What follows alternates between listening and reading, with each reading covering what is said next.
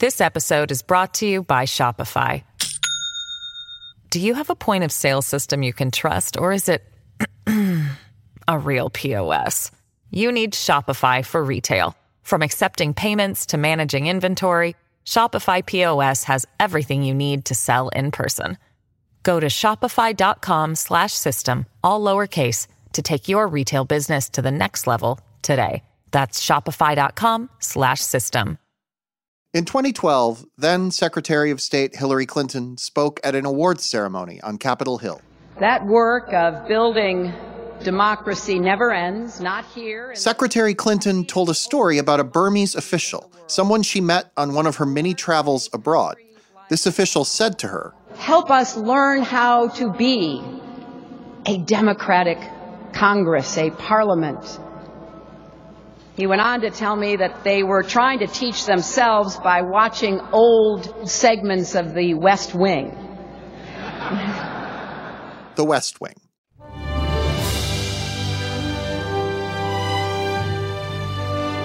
Not the American Constitution or the Federalist Papers. This official wanted to learn how American democracy works by watching The West Wing. In case you haven't seen it, the show centered on the occupants of a fictional White House President Jed Bartlet, his family, and his staff. The series ran from 1999 to 2006, but The West Wing has had tremendous staying power. The cast reunited in character to support a Michigan judge for election in 2012. She's running for state Supreme Court in the nonpartisan section of the ballot. During President Obama's last year in office, Press Secretary C.J. Cregg, played by Allison Janney, showed up at a White House press briefing. Hi, everyone. Good afternoon. Josh is out today. He has, uh, I believe it's a root canal. Yeah, he has a root canal, but let's be honest, I'm, I'm, I'm better at this than he is anyway, right? Just between us. First, I So, President Bartlet's fictional White House often bleeds into real life. And even if you know it's fake, even if you're not watching it to learn about American democracy, it still affects the way you think about the president. I think popular culture absolutely affects the way that people think politically. Paul Musgrave teaches government at the University of Massachusetts Amherst. He's researched the way television influences our perceptions about the real world. Everybody wants to think that they are immune to fiction, even if they think that everyone else is going to be susceptible to it. Fiction has this enormous possibility to displace or even make you question your belief about what the world is because we experience it on such a personal level. So, TV dramas, we know they're fiction. But it's easy for them to creep into our psyche and then shape the way we see the world. And when you combine that with the fact that there's fictions depicting politics all around us, there's a huge amount of influence as to how we see international politics, domestic politics, political actors more generally being influenced by these depictions.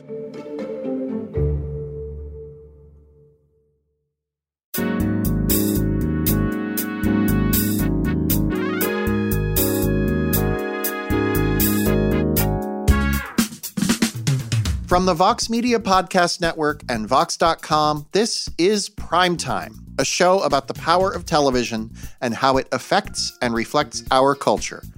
I'm your host, Todd VanDerWerff. This season, the president is on TV. How American presidents have used TV to further their political ambitions, and how TV has used the presidency in turn. Today, the complicated legacy of the West Wing a show that's had a lasting influence on how a lot of Americans think about the presidency. When The West Wing was on the air during the Clinton and Bush years, a lot of liberal viewers were pining for a Democratic president with a strong sense of right and wrong, someone who could bring the country together. President Bartlet fulfilled that wish, and his fictional administration made for great entertainment, an idealistic vision of what politics could be.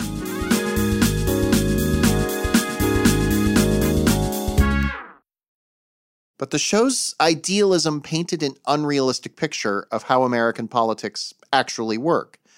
That's a problem for West Wing fans because the show sets its audience up for disappointment in the real world. Plus, the West Wing's liberalism was decidedly white. and mostly male. It was idealistic, yes, but that idealism left a lot of Americans out, and it obscured a very real partisan divide.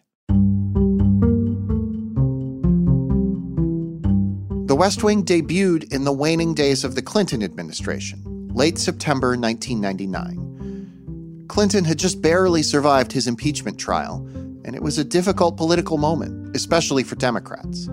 So the West Wing gave them the president they always wanted. In the pilot, a group of conservative voters are angry with Josh Lyman, a White House staffer played by Bradley Whitford. Josh is trying to apologize when in walks President Josiah Jed Bartlet, played by Martin Sheen. Good afternoon, Mr. President. Al, uh, May I ask you a question, sir? of course. If our children can buy pornography on any street corner for $5, isn't that too high a price to pay for free speech? No. Really? On the other hand, I do think that $5 is too high a price to pay for pornography. President Bartlet is quick witted and smart. He makes the conservatives look silly. He even knows the Bible better than they do. Then what's the first commandment? I am the Lord your God. Thou shalt worship no other God before me. President Bartlet was written as a moderate Catholic Democrat with a strong moral compass. In other words, the opposite of Bill Clinton as many saw him in the late 1990s. Part of the initial energy of the West Wing when it first went on the air was imagine if you had a sort of a Clinton administration without the scandals, mm-hmm. without the compromises, without the sort of calculus that made it shift to the center when it was politically expedient or politically necessary. Eli Attie is a writer and producer. His first job in Hollywood was with The West Wing in the show's third season.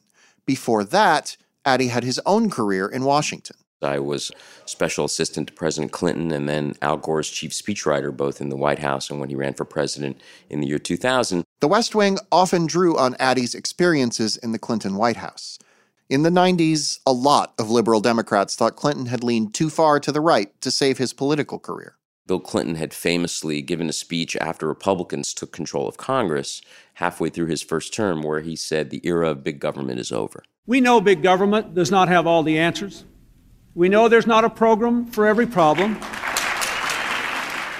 And it was seen by liberals and you know people on the left in general as a, a kind of a defeat mm-hmm. because he was conceding a big portion of the Republican agenda and essentially saying, look, if the country wants smaller government, I'll just find a way to manage it better and more compassionately. There was an episode of The West Wing where that idea was floated, and then Richard Schiff's character, Toby Ziegler, gives a kind of a passionate speech in the Oval Office. The era uh, of big government is over. You want to cut the line. I want to change the sentiment. We're running away from ourselves. We have to say what we feel. That government, no matter what its failures in the past and in times to come, for that matter, government can be a place where people come together. I think the typical West Wing episode got a lot of the conflicts right, got a lot of the sort of pressure points right, and then tacked on a much happier ending. To Attie, a happier ending meant that President Bartlet didn't have to concede to the Republicans on big government. And that appealed to a lot of disillusioned Democrats in the real world. The West Wing only became more appealing to Democrats when George W. Bush took office. As partisan divides deepened with the Iraq War, the show still clung to the idea that a Democratic president could bring Republicans over to his side with one rousing speech. Every once in a while, every once in a while, there's a day with an absolute right and an absolute wrong. But those days almost always include body counts. Other than that, there aren't very many unnuanced moments in leading a country that's way too big for 10 words. I'm the President of the United States, not the President of the people who agree with me. On the West Wing, politicians didn't make politically expedient choices. They tried to do what was hard and right instead of what was popular. And they were rewarded for it. Much later in the series, when the actor Jimmy Smits joined the cast and was running for president as a kind of an upstart Latino congressman from Texas, I got in this to improve a broken school system, to fix entitlements because they're going bankrupt, to expand health coverage because it'll save money if fewer people show up in emergency rooms. his team wants him to air a sort of a vicious negative ad and they feel he needs to do it to put himself on the map and he refuses to do it on principle. I will never say anything about my opponents or anything about anything without saying it myself, right into the camera. You might not get to hear much of me, but when you do, you'll know I stand by it. At the last minute, Matt Santos decides not to run the negative ad. This episode aired in February 2005, a few months after the notorious Swiftboat ads helped President George W. Bush win his reelection bid against John Kerry. West Wing fans were hungry for a Matt Santos kind of candidate, an earnest, honest guy who refuses to run negative ads and still wins the election. If I had to condense it to one word, it would be idealism. Claire Handscombe is a writer and self proclaimed West Wing fanatic. I'm a very idealistic person, and the show really espouses the belief that you can be passionately committed to your country and want to serve. Handscombe watched the show when it originally aired, and she found it so inspiring that she moved from Europe to Washington in 2012. I helped organize the West Wing Weekend, which was the first West Wing fan convention. It seems weird to say I watch it as an escape from politics because, of course, it's politics, 100% politics. But there's only so much MSNBC I can watch these days. And that's partly because of the crazy stuff that's happening and how intense everything is and how angry a lot of it makes me. And as you can hear, I'm also British. So British politics is not much better, slash, maybe worse. So, um, yeah, I love politics, but I don't necessarily need the real stuff all the time. Because of Brexit and President Trump, Handscombe is tuning in to the fictional Bartlet administration instead of MSNBC.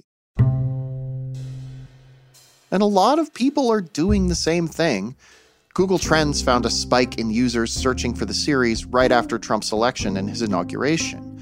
And I know so many fans who are either rewatching the show or re rewatching the show. There are moments, there are touching moments where you see personally that people like each other, they just disagree politically. And that's less and less easy to come by these days, I think, in real life. It's understandable that people want escapism. Luke Savage is a staff writer for Jacobin magazine. He's written about the West Wing and American politics. But the trouble is, there's that kind of escapism that's just helping you emotionally negotiate a difficult time. And then there's the kind of escapism that is retreating into fantasy as a form of politics. The West Wing's idealism makes it an appealing escape. But that escape leaves some viewers disappointed and disillusioned with real world Washington. And as idealistic as the show was about bridging the political divide, that idealism never extended to racial or gender diversity in the fictional White House. More on that after the break.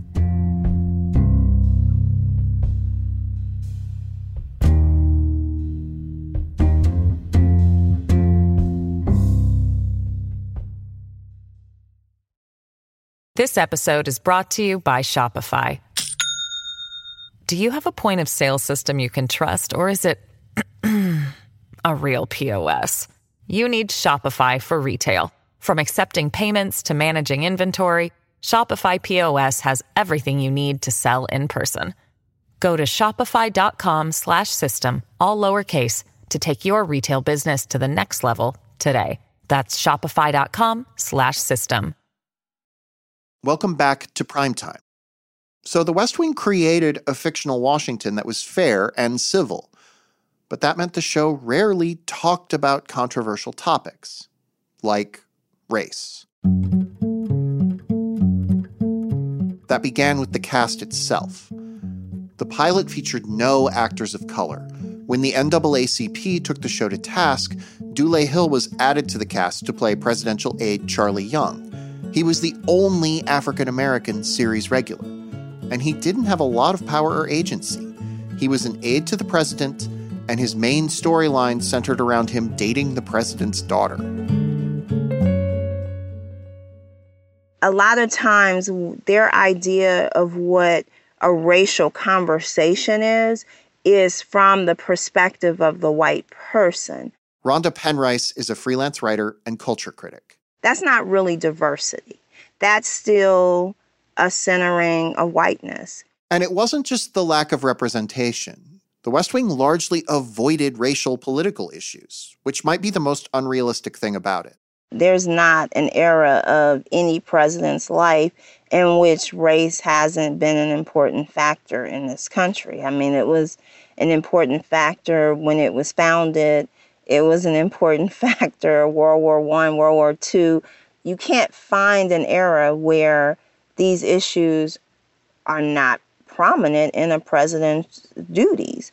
Dule Hill's Charlie was the only major non white character until Jimmy Smits joined the cast in the sixth season to play Matt Santos. Santos eventually became the first Latino president. I hereby announce my candidacy for president of these United States.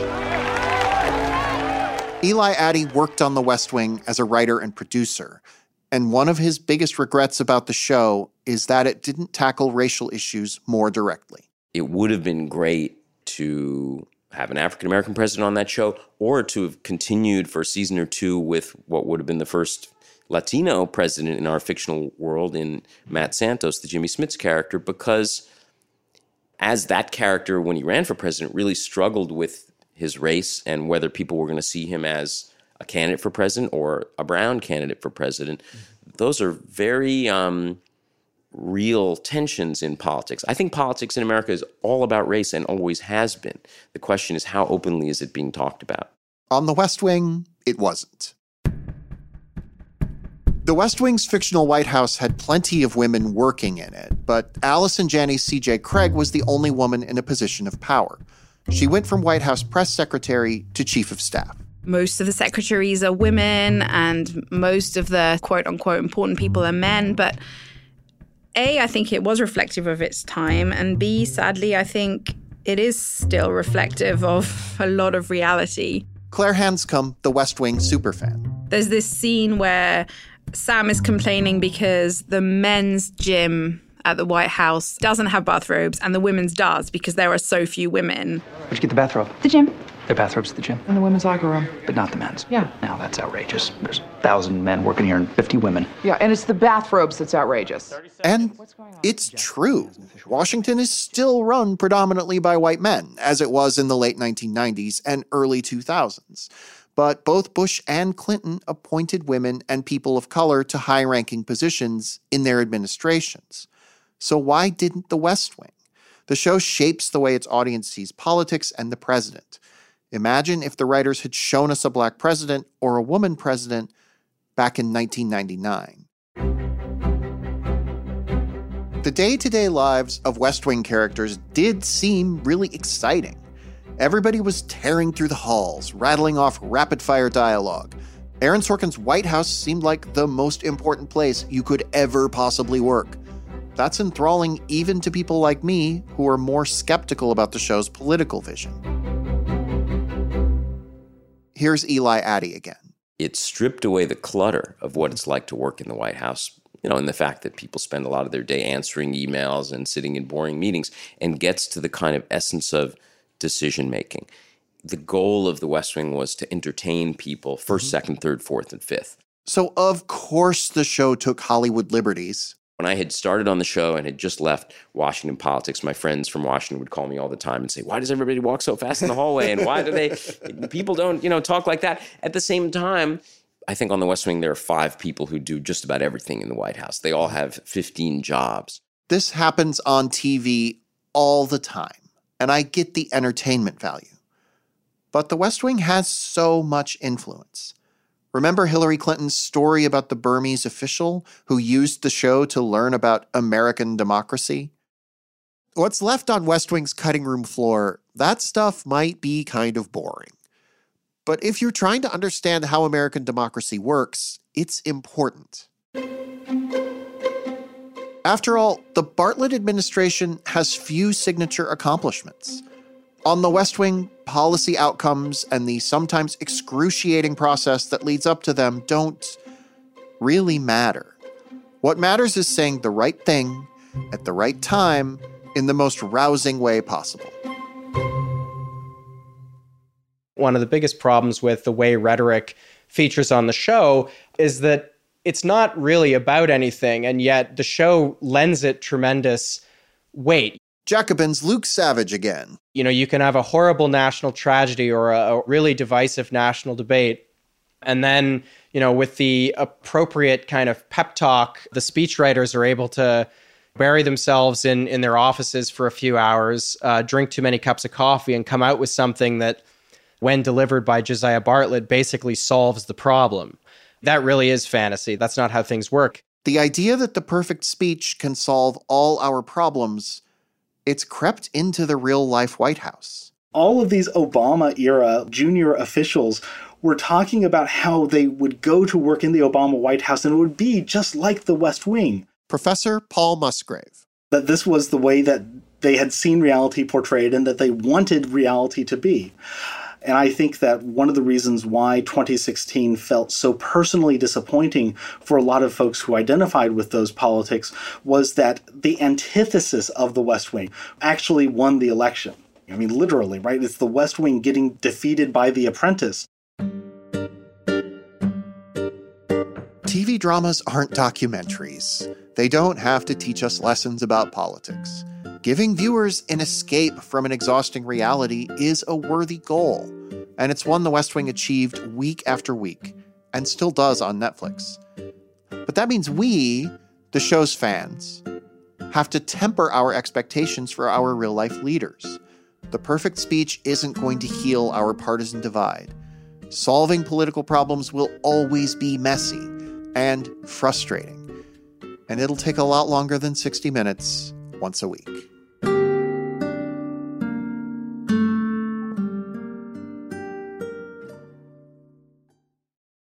Next time, we'll revisit one of the most popular shows to depict the presidency 24. The show premiered right after the 9 11 attacks and aired at the height of the War on Terror. But how did the show's depictions of counterterrorism and torture influence our thoughts on what was happening in the real world? And how did the show make an appearance in, and I promise you I am not making this up, statements made by a very real Supreme Court justice? 24 and the War on Terror, next week on Primetime.